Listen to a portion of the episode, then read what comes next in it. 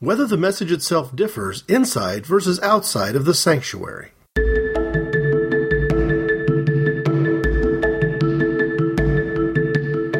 What you gonna do then? Well, that's what I've been sitting here contemplating. First, I'm gonna deliver this case to Marsellus.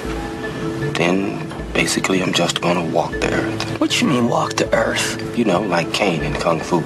Walk from place to place, meet people, get in adventures. And how long do you intend to walk the earth? Till God puts me where he wants me to be. And what if you don't do that? If it takes forever, then I'll walk forever. Welcome to Walk the Earth. I'm Greg. This seems like a good point in the Walk the Earth series to just sort of bring people up to date on what's going on and where I've been.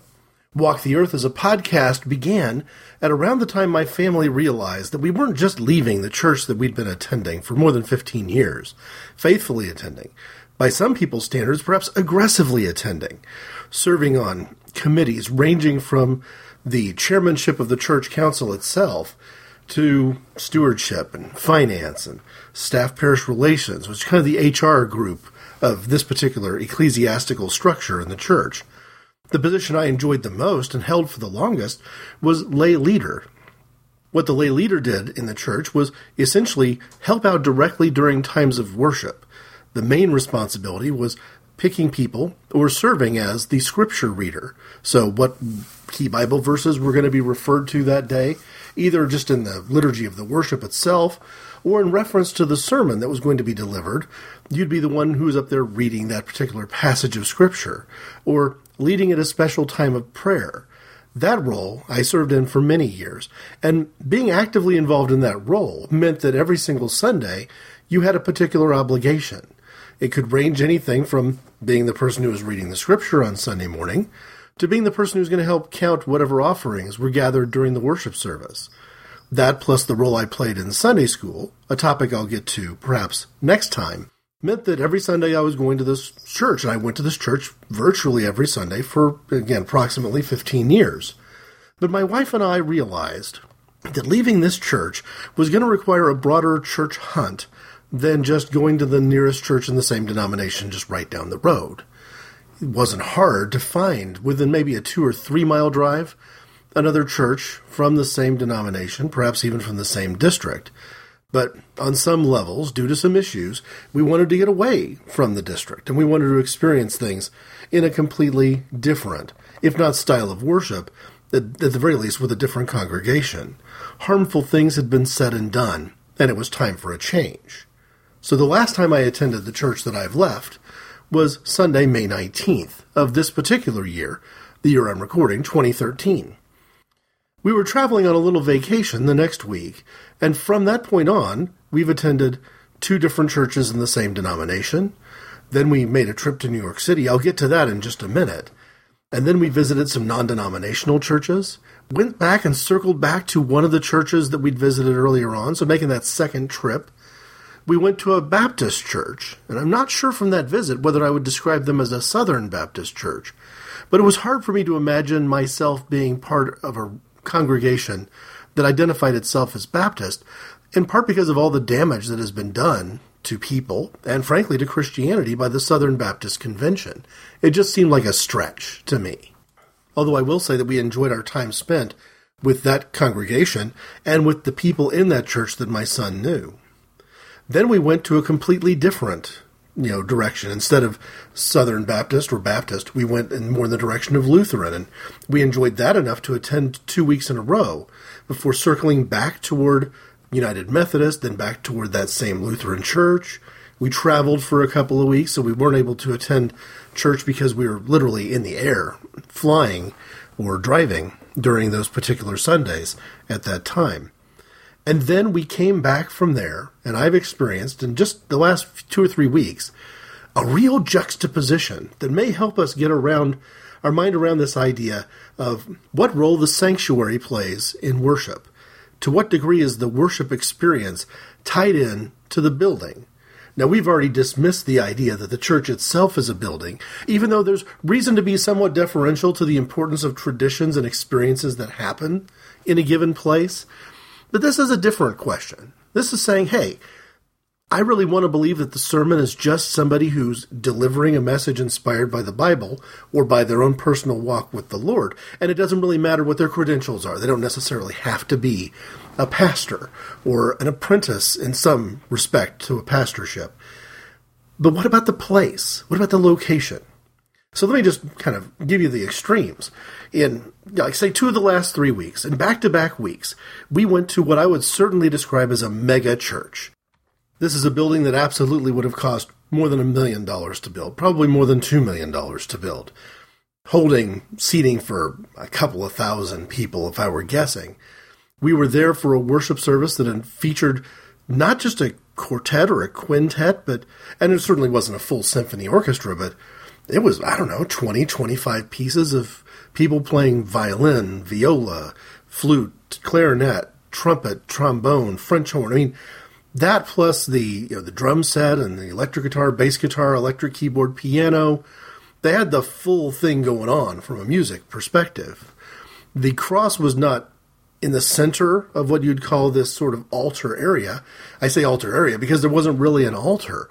This was a church built from truly a multimedia perspective, with the screen kind of behind the band being the only real means that the congregation would have had for learning the words or following along to the words being sung. There was a cross sort of offset to the right, but I got the impression that a lot of what was going on inside this particular sanctuary was put together from the perspective of perhaps a television recording or at least a video recording for playback on DVD later. It was a modern church. And not the worst example. I don't know that we intend to attend the worst example there is a church near us where I'm saying, just off the top of my head, the cost of this particular church building must have been more like tens of millions of dollars because of the size of the facility itself. A major U.S. manufacturer went out of business, or at least abandoned this particular location, and their newest, most modern factory was put up for sale. This is the kind of facility where you might put together toys or washing machines, vacuum cleaners, washers and dryers, or you know perhaps you know small like garden equipment. It, it was a very large building, meant to mass produce very large and expensive appliances. And when it went out of business, it was essentially on the market for which the city, of course, I'm sure hoped was going to be another manufacturer. But if you look at the manufacturing industry here in the last you know 10 or 20 years, maybe longer, it does seem unlikely that in the United States, even a good high tech facility is likely to attract someone willing to invest in the manufacturing industry. So lots of people lost their jobs, and those people did not get their jobs back through the work that they had become accustomed to doing for years and years, because this large building was purchased by a church. Now, it was purchased by a church that, frankly, probably did need the space.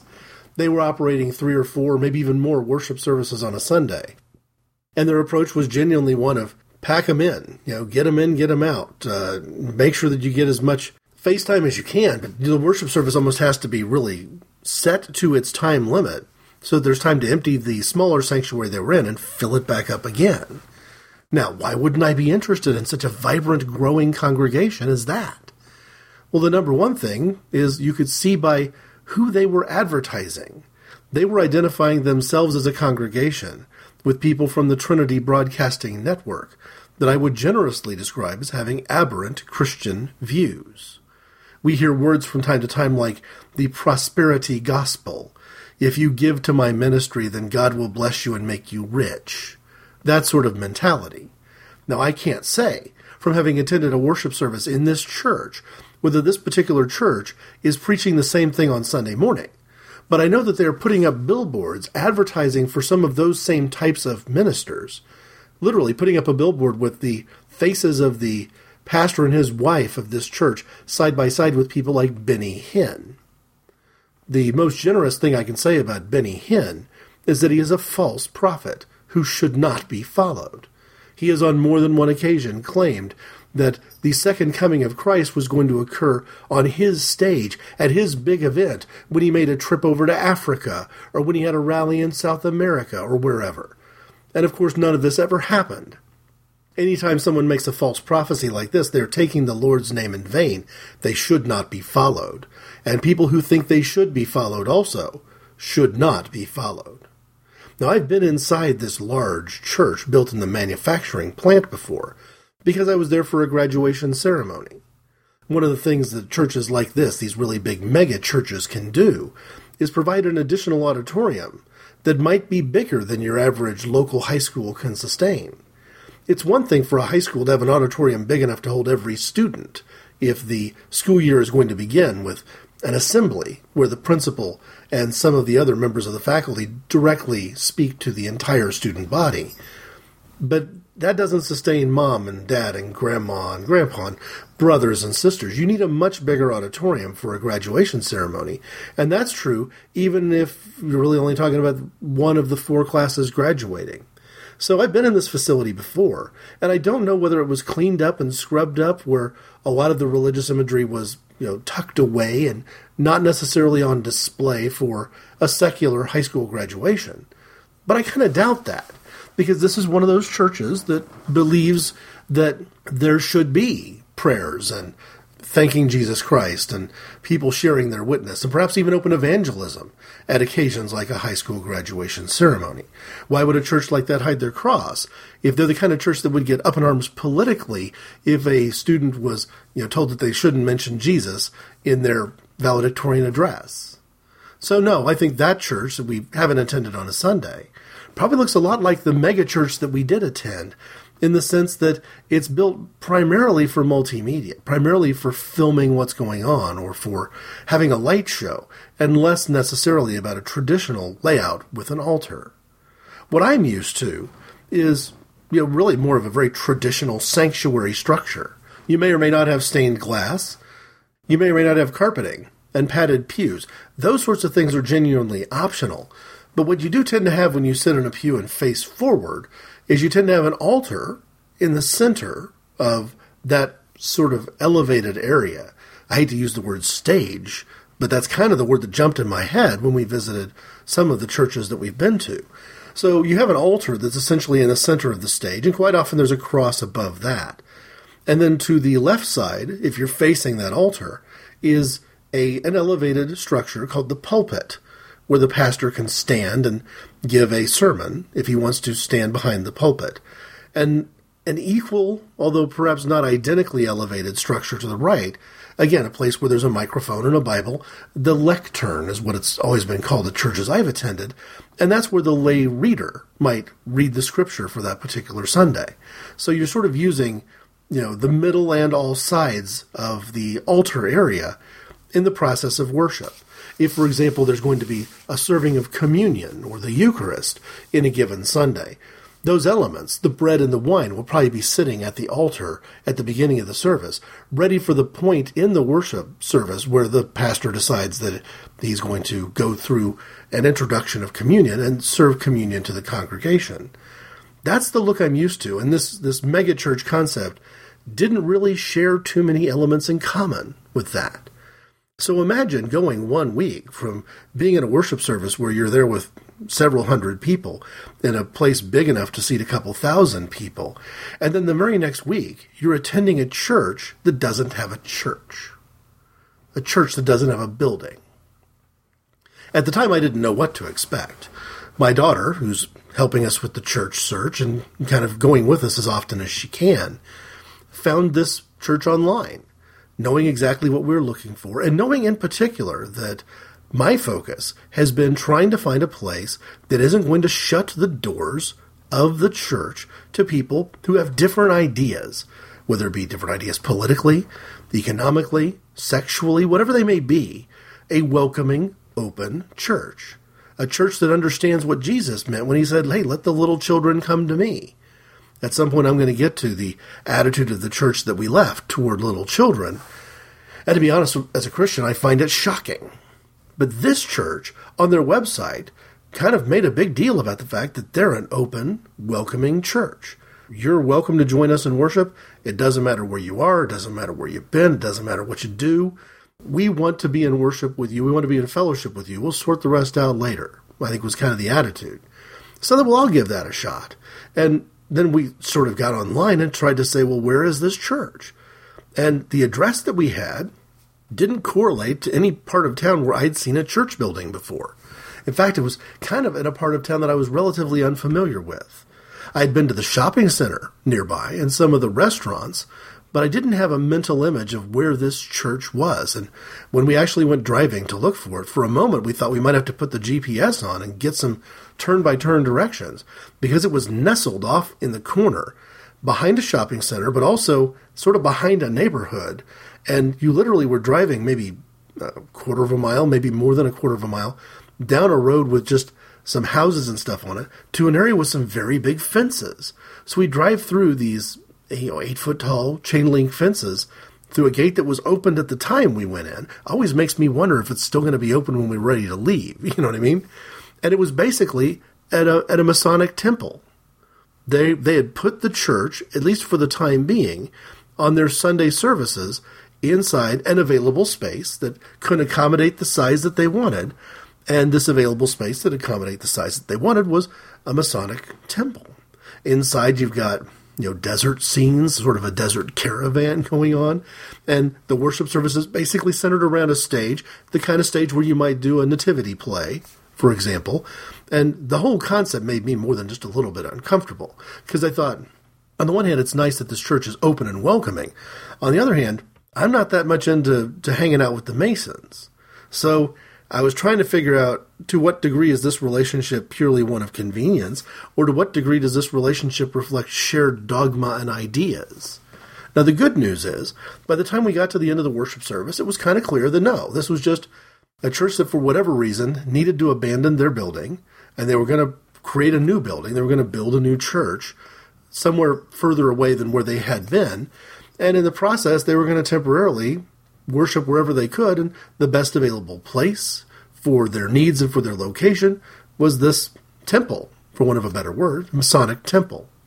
So I go from the highest of high tech to this almost throwback kind of building and scenario folding metal chairs, uh, linoleum floor, uh, that sort of a vibe. It was really kind of a shocking juxtaposition.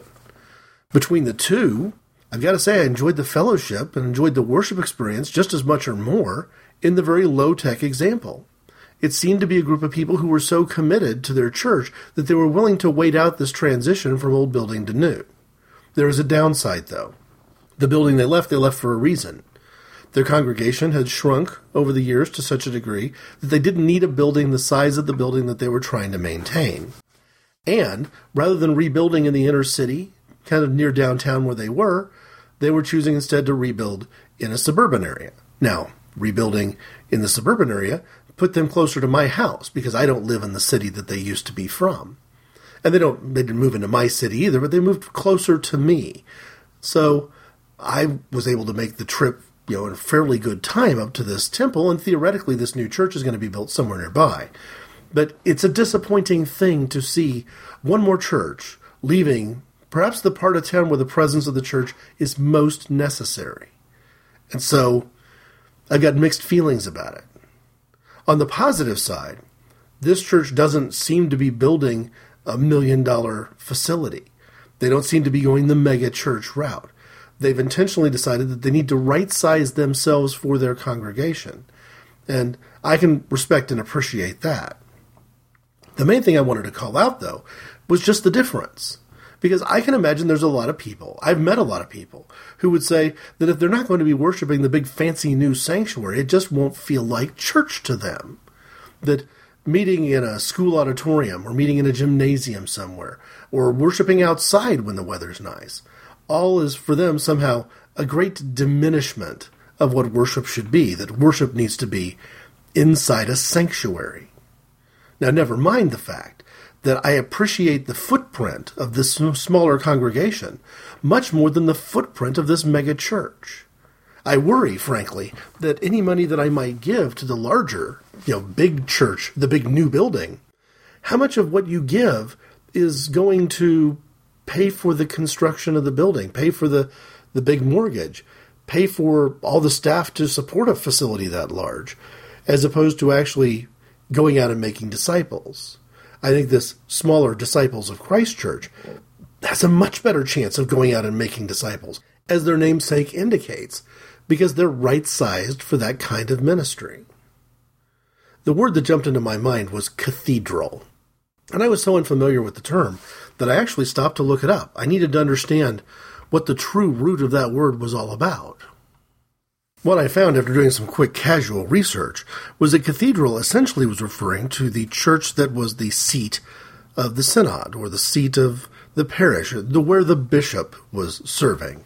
So basically, a fancier church, the big church, the the church that draws the uh, the entire outlying you know set of churches and congregations inward to say this is the center of our denomination, the cathedral.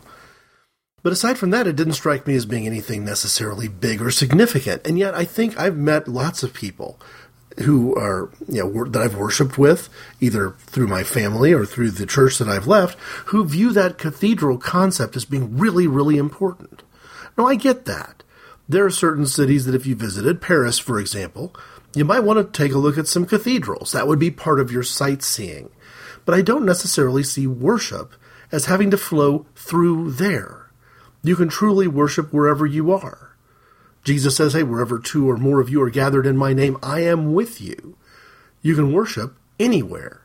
Now, every now and then, worshiping inside a big fancy cathedral is pretty cool. But you know what? Every now and then, worshiping on a mountainside at a campsite with a whole bunch of people who are there for a retreat is also pretty darn cool. So, there is no rule that says you have to be inside a building, and there is no rule that says worship is more important or more significant or more special if inside the building you're worshiping in the sanctuary as opposed to worshiping in the fellowship hall or the gymnasium. So, as we go back to the beginning of this church hunt and the first few places we visited, one of the United Methodist churches that we visited had several worship services, and they used more of their facility than I was used to. Some of the worship services were in the sanctuary, but one of the worship services was in what essentially is a gymnasium. They might have called it a fellowship hall, but if you look on the floor, there's lines where you could play basketball. There's places where basketball hoops can be drawn down from the ceiling so people can shoot some hoops or even play a church league game. So you're basically worshiping in the gymnasium. And that's where their contemporary form of music is. That's where the worship service focused more on younger people was being held. And it wasn't that there was any prejudice against that service. It's simply that the sanctuary that the church actually did most of its regular traditional worship in was too narrow. It didn't support the room you'd need to have a praise band perform. You couldn't shift from praise band to organ. Now, the Lutheran church that we visited was well equipped for that. It's big enough and wide enough that on one side was choir rows, pews for the choir to sit in, and a pipe organ. And on the other side was essentially a stage big enough for a, a fairly large praise band. Nowhere near as big as that megachurch, but couple guitarists, bass, keyboard, drums, that sort of thing. Room for room for that kind of worship. So in back-to-back weeks early on in our church search, we did have an experience where we went from worshiping in a traditional sanctuary, not the one we'd been to before, but a new one that was like ours, to worshiping in this gymnasium setting, to being at the 9 11 memorial on Sunday morning during our trip to New York City. Had a conversation with my daughter who joined us on that trip. In fact, it was a big trip with lots of people from our community who went together. And I said, it feels on one level like we didn't do a church this weekend. It was the first weekend since we had been intentionally looking for a new church that we were unable to do so because we weren't we weren't anywhere near our city. But I said, on some ways, the 9 11 memorial for me was a worshipful experience. And she indicated that it really wasn't for her to the same degree. And I understand that. You could go to the 9 11 memorial in New York City on a Sunday morning with a very secular mindset. This is where a piece of very climactic recent American history and world history truly happened. This is what was chosen to be done with the remains of the wreckage this is how that has been turned into a memorial, much like the kind of memorials you'd see in Washington, D.C. for uh, remembering the Vietnam War or the Korean conflict. It was a memorial. But to me, when I'm standing in a memorial, remembering people who died and aware of things that happened before, during that day, and since that day, it was only natural for me to take a moment uh, to spend a little bit of time in prayer while we were there. Not specifically for the lives that were lost, but specifically for the events that occurred and the events that occurred after. So I understand completely why somebody might be there with the sound of rushing water, looking at this very large memorial with lots and lots of names on black marble, and not be moved by anything more than the history of it. But I took a different approach. Now, I'm a Protestant Christian. I don't believe that I have to kneel and face in any particular direction or use any special words. I believe that you can pray walking down the street. You can pray aloud walking down the street or to yourself, silently, in other words, walking down the street. In fact, in Matthew's Gospel, chapter 6, the very beginning of the chapter, as a matter of fact, Jesus really emphasizes how important it is that prayer not be something you do so that you can be seen by others as praying. He also says fasting is something that you should do, but not so that people will see that you're fasting. He literally says, do not let your left hand know what your right hand is up to. Just do it in secret. Keep it between you and me. Again, that personal relationship with Jesus that I keep talking about is Jesus saying, hey, you and me, let's abide. Abide in me and I'll abide in you. It's about us, not about the rest of the world. It's not about what other people think. It's not about looking pious and holy. It's about being caught up in that moment of genuine worship. So for me, the 9 11 memorial was a moment of genuine worship that in some ways felt more real and more true than some of the churches we visited.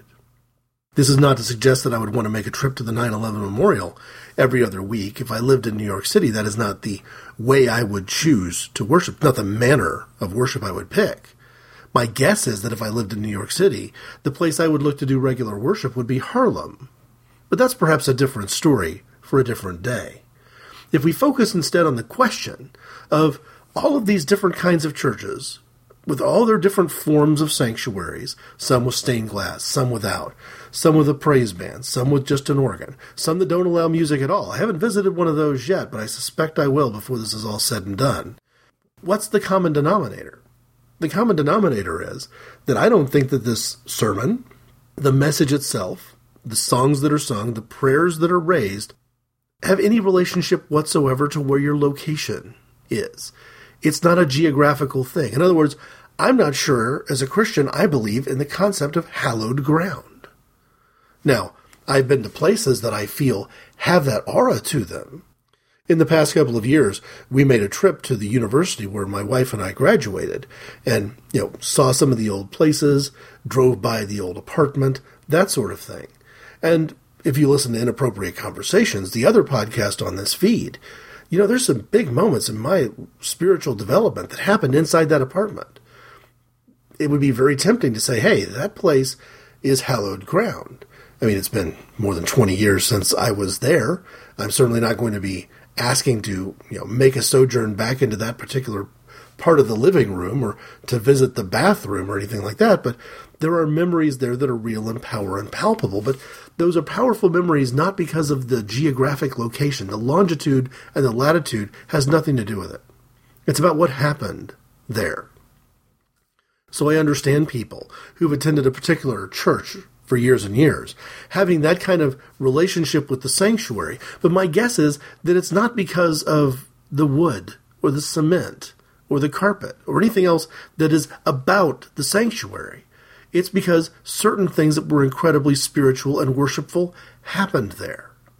But I have definitely been to mountaintop experiences at places like church camps or public parks, where from time to time the church would just decide to go worship in the park, to break away and to do something differently, to allow the Holy Spirit a little bit of room to surprise us.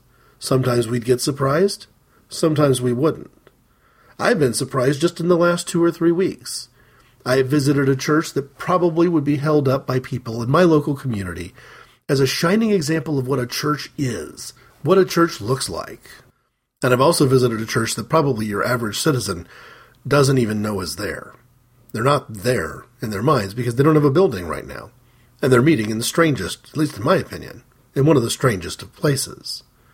So, if there's an answer to the question, whether the message itself differs inside versus outside of the sanctuary, I think I'll take a shortcut here and simply answer that question from the perspective of the early disciples.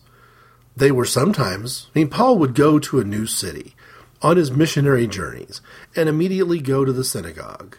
He would start by introducing himself to his fellow Jews on his travels. Usually that didn't go too well. We don't have accounts of him encountering a synagogue where all of the Jewish believers in that particular area decided to convert to Christianity, but he would nevertheless go to that location. No, most of the work that he did in worship was happening even in people's homes. So clearly, the message can be delivered anywhere in a home, in a backyard, in a Masonic temple, or in the most expensive sanctuary in town. That piece of it doesn't really matter. What matters, I guess, at the end is what you do with it.